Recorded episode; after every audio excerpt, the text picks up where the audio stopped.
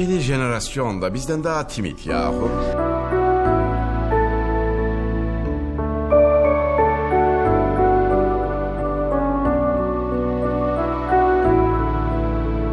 Biz gençken parklarda sevişirdik.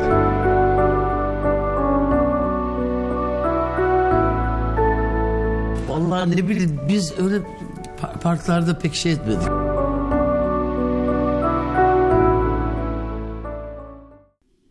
Düşünce Gürüzü'nün ikinci bölümüne hoş geldiniz. Bu bölümü Ankara'da bir otel odasında kaydetmekteyim ve sizlere birinci sınıf entelektüel bir deneyim sunabilmek adına ses kartımı ve mikrofonumu yanımda taşımak zorunda kaldım. Sanat böyle kolay değil. Bunu geçen hafta çok konuştuk. Yaşamak kolay değil, bazı işleri başarmak kolay değil. Bunları hep geçen hafta değindik. Fakat bu bölümde farklı bir açıdan farklı bir konuyu ele alacağız. Neyi ele alacağız bu bölümde? Özgüven nasıl? Böyle bakıyorsunuz bir yığın nedir onların ismi? Yaşam keçileri. Yaşam kuzuları. Şeyleri. Yaşam koçları. Bir yığın insanlar, kitap yazarları var etraflarda. Yaşam keçileriyle, koçlarıyla beraber diyorlar ki özgüvenli olmak lazım da bu özgüvenleri de bir yerlerden geliştirmek de lazım. E tabi yani o nasıl özgüven? Bu bölümde insanların özgüvenlerini nereden, nasıl bulduklarını ve nasıl geliştirdiklerini konuşacağız. Belki bu arada biraz neoliberalizmle ilgili bir şeyler de konuşuruz. Belki başka şeylerden de bahsederiz. Düşünce gürzü hizmette sınır tanımıyor. Hayatta özgüvenli olmanın neden çok mühim bir şey olduğunu tabii hepimize böyle ilkokuldan beri anlatıyorlar. Böyle kitaplarda açıyorsun, bakıyorsun. Kibritçi kız mesela. Okumuşsunuzdur. Kibritçi kızı herhalde birçok insan okumuştur. Kibritçi kız. Neden kibritçi kızdır?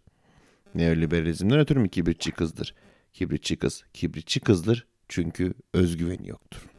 Bütün bu konuları ele aldıkça, bunları inceledikçe insan anlıyor ki aslında bu özgüven meselesi bayağı mühim bir meseledir. Yani kibritçi kızı da kibritçi kız yapan madem ki özgüvensizliktir, bu konuyu daha büyük bir derinlemesine ele almak lazım gelir. Edebiyatta, romanlarda da hep gördük bu özgüvenin önemini kibritçi kız örneğinde olduğu gibi. Farklı romanlara baktığımızda da bunu aslında görüyoruz. Mesela Sefiller. Evet, Sefillerdeki psikopos da bundan maalesef. Maalesef müzdariptir. O yüzden bu madem bu kadar önemli bir şey, madem üzerine bu kadar kitaplar yazılıyor, madem bu konunun üzerine bu kadar insan konferanslar veriyor, eğitimler veriyor, paralar alıyor, zıplatıyor. Aç kollarını, kaldır kollarını zıpla. E neden bu, bu konu böyle bu kadar karmaşık? Edebiyat bilmediğiniz için. Geçen hafta bundan bahsettik yani edebiyat bilimin ve dahi sanatın zaten temeli tek ikiye ayırıyorsun bütün sanatı. Bütün sanat dallarını düşün halıcılık, boyacılık, ressamlık. Hepsini düşün. Ne yapıyorsun? İkiye ayırıyorsun. Diyorsun ki yazılı edebiyat ve yazısız edebiyat. Buradan da anlayacağınız üzere zaten esasen var olan, var olan sanat dalı edebiyattır. Madem bu özgüven konusunda dediğim gibi bu kadar çok konferanslar yapılıyor, seminerler yapılıyor, kitaplar yazılıyor. İnsanlar bunları alıyor, okuyor, para veriyorlar. Bu seminerlerde kendilerini rezil etmeye göz alıyorlar. Kollarını kaldırıp zıplıyorlar. Koca koca 40 yaşında, 50 yaşında insanlar. Böyle Instagram hesapları var. Ağızlarını kocaman açıp ısıracak gibi konuşuyorlar bizleri. O zaman bu konuyu da herkes bu kadar çok konuşursa bu konunun daha az karmaşık bir konu olması gerekmez miydi ya? İnsanlara madem özgüven 200 sayfalık, 300 sayfalık bir kitapta anlatılabiliyor. O zaman insanlar buna neden ulaşamıyorlar? Böyle bir ortama giriyorsunuz mesela. Yani orada parlamanız için bir özgüven lazım değil mi? Orada insanlara bir şey anlatabilmek için ya da anlatıldığınız zaman dinlenmeniz için ya da sadece kendinizi iyi hissetmeniz için yani özgüven lazım. Peki bu diğer insanlar bu kadar büyük bir kalabalık güruh yani ben şimdi ayıptır söylemesi yani öyle plazalarda falan çok yıllarımızı harcadık edebiyat için. Plazalardan bakıyorsunuz. Şöyle bir otobüs terminaline gidiyorsunuz. O kadar insan var. Ya bunların hepsinin özgüveni olamaz diyorsunuz. Bunların hepsi özgüvenli olursa olmaz. O zaman farkımız nerede? Peki ya televizyonlarda gördüğümüz düşünce gürzü gibi adamlar yani kadınlar düşünce gürzü gibi böyle büyük bir şeyler yapanlar nelerden buluyorlar bu özgüveni ya nelerden geliyor bu özgüven demiyor musunuz? Ben bu özgüveni nasıl buldum? Şimdi bunu anlamak için biraz daha temele inmek lazım. Benim çocukluk yıllarımı konuşabiliriz burada. Ben saatlerce anlatırım size ne kadar harika bir evde büyüdüğümü, hep desteklendiğimi, sevildiğimi. Ama yani şey yapmak istemiyorum da yani herkes de böyle şanslı değil bu memlekette. Bu memlekette insanlar tek göz odada dokuz kardeş büyüyorlar. Memlekette herkes böyle şanslı değil yani. Bir kitapta da bulunmuyorsa yani özgüven nereden geliyor? Nereden buluyorlar bunları hep? Şimdi bunu anlamak için önce tekrar dönüp bakmamız gereken tek bir yer var. Edebiyat. Ben kitabımda zaten özgüven üzerine çok büyük kısımlar yazdığım için çok büyük yazılar, çok büyük metinler, denemeler yaptığım için orada bunu bulabilirsiniz. Ama onu okumak istemeyenler için de yani podcast işte yazısız edebiyat yani biraz burun kıvırdığımız ve çok beğenmediğimiz türlerden bir tanesi yani. Şimdi şeyi de bir gözden geçirelim önce o zaman. Yani bu özgüven konuşmasını niye yapmamız gerekiyor? Neden böyle bir şeye ihtiyacı var insanların? Neden böyle bir şey konuşulmalı yani? Yani bu özgüveni yüksek insanla düşük insan arasında nasıl bir fark var mesela? Şimdi iki kişi olduğunu varsayalım. Bir tanesi A kişisi özgüvensiz yani. Çok öyle. Kendine güvenmiyor böyle bir anlatmaktan çekiniyor, korkuyor. Bir de Gürz Bey. Gürz Bey olsun ikinci örneğimizin adı. Gürz Bey de çok özgüvenli, her şeyi anlatabiliyor, kendine güveniyor ortamlarda, paylaşıyor, şakalar yapıyor, insanlarla el sıkışıyor, yeni arkadaşlıklar, dostluklar kurabiliyor. Gürz Bey de böyle. Diyelim ki bu A kişisi ve Gürz Bey'in bilgileri eşit olsun.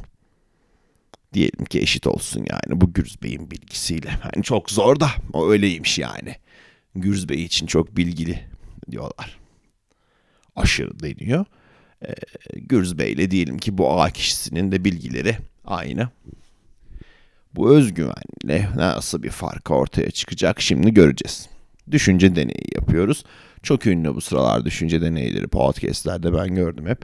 A kişisi ve Gürz Bey birlikte bir ortama giriyorlar. Aynı yerde denk geliyorlar. İnsanlarla el sıkışmaları gerekiyor. Belli konular üzerine konuşulacak bir ortam bu. Bir yemek masası olabilir, bir kokteyl olabilir, bir davet olabilir, her şey olabilir yani. Burada bir araya geliyorlar. İnsanlarla tanışmaya başlıyorlar. Gürz Bey kendinden emin, çok gururlu, çok mutlu bir şekilde bu bilgilerini paylaşıyor insanlarla. El sıkışıyor yeni ortaklıklar, dostlukluluklar, işte beraberlikler yaratıyor. A kişisi eline almış kokteyl bardağını. Maalesef, evet affedersiniz yani maalesef köşeye sinmiş, sünepe sünepe bakıyor. Buradaki yanlış Gürz Bey'de mi? Yani Gürz Bey elinden geleni yapıyor orada geleceği için yanlış yani. A kişisinde neden onda? A kişisi Gürz Bey'le aynı bilgi seviyesinde olmasına rağmen diğer insanlar tarafından yargılanacağını düşündüğü için köşeye çekilip oturmayı kendine uygun buldu. Aslında onun da merhaba deyip insanların ellerini sıkıp onlarla paylaşacağı çok şey vardı. Ancak içinde yaşadığı bu toplum onu o kadar yargılamıştı ki her konuda. Doğduğu evden, okuduğu okula kadar, çalıştığı iş yerindeki patrona kadar o kadar yargılamıştı ki onu. o artık o köşeden bir fiske bile uzaklaşacak cesareti kendinde bulamıyordu. Ama Gürz Bey öyle mi? Gürz Bey muhteşem bakın yani o ortamda parlıyor. O toplum aynı toplum değil mi Gürz Bey'e de etki eden yani? O Gürz Bey de aynı yerde büyümemiş mi? O orada parlıyor yıldız gibi. Demek ki buradaki konuşulması gereken şey buradaki fark. Böyle insanlar bu konuları konuşurken gözden kaçırdığı bir şey olur. Yani bu tanım nedir Allah aşkına? Bunu bilmiyoruz. Hep mesela bu tarz konular konuşulmaya başlandığında özgüven, cesaret, azim, hırs, isteklilik bunlar konuşulmaya başlandığında şunu hep gözden kaçırıyoruz. Ya bu tanımları kim yapıyor? Ha gerçekten yani bu tanımları kim yapıyor? Nietzsche mi yaptı bu tanımları ya? Nietzsche mi yaptı bu tanımları? Geçen hafta örnek vermiştik. Foça dikili ayvalık. Foça dikili ayvalıklar mı yaptı bu tanımları? He? Kim yapıyor bu tanımların olması gerektiğini? İşte burada şunu fark ediyoruz. Yani bu düşünce. Düşünce görürüz görürüz beyler. Yani onların standartları önemli. Sizinkiler yani çok da öyle bir şey değil yani işte. Standartları kim koyuyorsa onun hayatı yaşanır. Onun hayatını yaşamak zorundasınız. Daha fazlasını ya da daha azını değil. Standartları koyan kişinin hayatı yaşanır. Standartları siz belirlerseniz yani işte olur. Olur yani. Gürüz Bey'e geri dönelim konuşmaya yani. Gürüz Bey nereden buldu bu özgüveni? Nereden getirdi geldi? Nerelerden oluyor bu özgüven? Bölümün başında kibritçi kızla ilgili bir örnek vermiştim. Şimdi bu örneği neden verdiğim üzerine biraz konuşalım istiyorum. Bugünün dünyasında etiketler kusura bakmayın yani bunu söylemek de zorundayım. Yani bir yerde bu konuşulmalı. Etiketler her şeydir. Kibritçi kız o gün o öyküde eline almış kibritlerini satmaya çalışıyordu. Fakat orada eksik bir şey vardı. Personal branding diyorlar. O özgüven işte personal branding yani ben ben öyleyim böyleyim falanlar filanlar kızlar bir şeyler. Aslında orada kibritçi kızın yapması gereken şey şu değildi. Ben kibrit satıyorum. Çok açım beyefendi. Lütfen lütfen benden kibrit alır mısınız? Lütfen çok açım. Bunu demek yanlış. Yapması gereken şey aşağı yukarı şöyle bir şeydi. Hello, my name is Kibritçi kız. I'm serial entrepreneur and founder, co-founder, board member, CFO, CTO, COO, of the Kibrit company. Yes. Please, please come here and invest in my products. We are growing very fast. My growth hacking team working so much. Falan filan. Ya şimdi anlamadın ha anlamadınız. Ben Türkçe çevireceğim tabii yani öyle ayıp yani. Herkes de bilmiyor bu dili bu garip lisanı. Bu lisan birazcık değişik bir lisan. Merhaba. Ben kibritçi kız. Siri girişimciyim.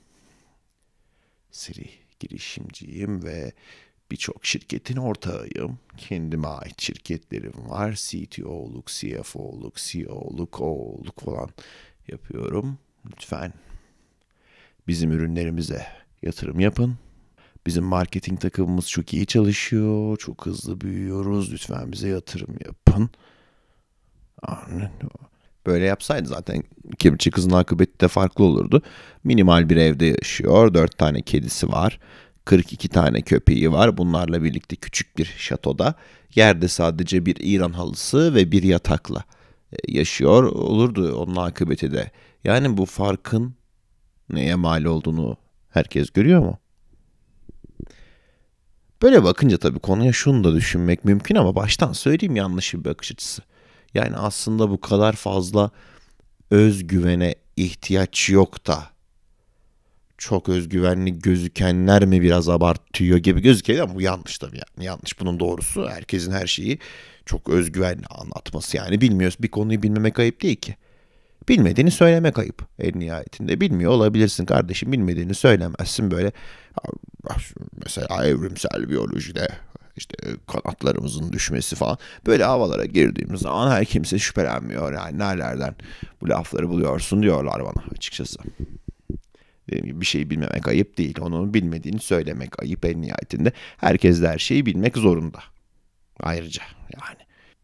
Bilmiyorsanız da bilmiyorum demeyin zaten. Bilmiyorsanız da bunu insanlarla paylaşmayın ya bu kadar. Herkes sanıyor ki böyle bu özgüven geliştirme işleri falanlar filanlar çok zor işler, çok karışık oluyorlar bilmem. Hayır öyle bir şey yok. Bir konuda bilmiyorum demiyorsunuz zaten yani. Şimdi bak mesela örneği nereden vereceğim? Bak nasıl vurucu bir yerden yakalayacağım size. Friedrich Nietzsche. Hiç Nietzsche'nin kitabında yazar mı? Ben evrimsel biyoloji bilmiyorum. Mesela Nietzsche'nin kitabında hiç şey yazar mı? Ben jandarma harekat kurallarını bilmiyorum. Yazmaz. Zaten konu burada kopuyor. Yani bilmiyorum demeyeceksin. Bilmiyorum dediğin andan itibaren bu güven kırılır. Dediğim gibi bu bakış açısıyla yani şöyle de bakılabilir dediğim gibi. Dediğim gibi bu bakışla şöyle de bakarsınız buna. Acaba bu çok özgüvenli olanlar mı? Bunlar mı yanlışlar yapıyorlar? Hayır, tabii ki değil. Ötekiler yanlış yapıyor her zamanki gibi. Sonuçta biraz önce dediğim gibi kuralları kim koyuyorsa onun hayatında yaşarsınız. Peki yani memleketimizde bu durum nedir benim edebiyatçı dostlarımla? Ben bu bölümü kaydetmeden önce siyaset bilimcilerle, öykücülerle, yönetmenlerle, oyuncularla hepsiyle konuştum. Hepsinden öğrendiğim yani özgüveni olmayan da gitsin tedavi olsun oldu. Kendinize şimdi siz darılmayın. Gücenmeyin, kırılmayın, üzülmeyin, alınmayın. Fakat dediğim gibi kuralları kim koyuyorsa onun kurallarıyla yaşarsınız. Yaşadığımız dünya liberal bir dünya. Para kazanmaya dayanıyor. Ve insanları kandırmakta bunun anahtarıysa özgüvenin varmış gibi de yapmayı bileceksin. Kurallar böyle sonuçta yani. Her şey para kazanmak üstüne kurulu olmasaydı bu dünyada her şey farklı mı olurdu? Sanmıyorum ya yani insanlar bir ortama girdiğinde iki tane laf etmeyi de bilecek yani. O da böyle olması gerekiyor. Düşünce gözünün özgüveni nereden geliyor ya? Nerelerden geliyor bu özgüven dediklerine ne cevap veriyorum biliyor musunuz? Ben her şeyi bilirim. Her şeyi. Evrimsel biyoloji, sosyoloji, sosyalizm, darwinizm, sosyal darwinizm, öjeni, fütürizm, robotlar, yazılım geliştirme, oyun yapımı, grafik tasarımı, müzik yapılımı, bisiklet sürmek, motosiklet, spor arabalar, uçaklar, kanatlarındaki parçalar, flaplerin kaç derece açılması gerektiği, tankların paletlerinin nasıl döndüğü ve birçok diferansiyel denklemin çözümü tamamen biliyorum yani. Öyle havadan da olmuyor bazı şeyler. Sadece biliyorum demek de değil. Bilmediğini söylememekle de bayağı alakalı. Bir düşünce deneyi daha yapalım ve programı kapatalım. Biliyorsunuz devlet kitabında Platon'un şöyle bir kısım geçer. Bir şehirde dilenci varsa o şehirde yan kesici ve gaspçı da vardır der. Doğrudur. İnanılmaz doğrudur. İnternete girdiğinizde görüyorsunuz böyle paraya muhtaç insanlar var memlekette maalesef. Onlar bir tarafta bir de böyle takım elbiselerini giymiş şık şık adım tık tık adım insanlar coinlere yatırıyorlar kaldırıyorlar. Sabah borsaya bakıyorlar oynuyorlar. Bu insanların bir kısmı zaruriyetten diğer insanlardan maddi destek istemek durumunda kalırken Diğer tarafta takım elbiseli jilet gibi adamlar diyor ki bize 1 TL yatırırsanız diyor biz de led ampullerimizi üretip ihraç edeceğiz diyor. Siz de diyorsunuz ki al kardeşim led ampullerimizi üretelim, yeni ışıklar üretelim, yeni masa lambaları bunları dünyaya sat. Sen de diyorsun ki al kardeşim bu 1 TL sana helali hoş olsun. Burada parayı yatıran mı kabahatli olacak? Hayır tabii ki. Hayır bu evrimsel biyoloji. İşte ben bunu da biliyorum. Nasıl edebiyat alanında çok büyük eserlere imza attıysak bir takım bilim dallarında da bir takım bir takım çalışmalar yaptık yani eyvallah tabii. Eyvallah. Programın yavaş yavaş sonuna geldik. Size belki yani nasıl özgüvenli olacağınızı öğretemek çok zor ya. O kadar kitaplar yazılmış öğrenmemişsiniz. Benden mi öğreneceksiniz ama en azından aradaki farkı ve bu kadar da özgüvenli olma ve bu kadar da özgüvenli olmanın çok daha iyi bir şey olduğunu, kimin pazarladığını birazcık anlamışsınızdır diye düşünüyorum. Ben düşünce gürzü. Hayat çok zor. Düşünce gürzlerimizi doğru sallayalım. Bu yeni jenerasyon da bizden daha timit yahu.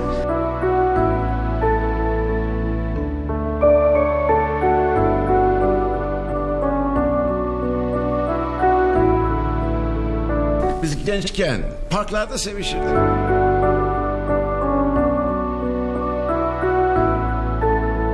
Vallahi ne bileyim biz öyle pa- parklarda pek şey etmedik.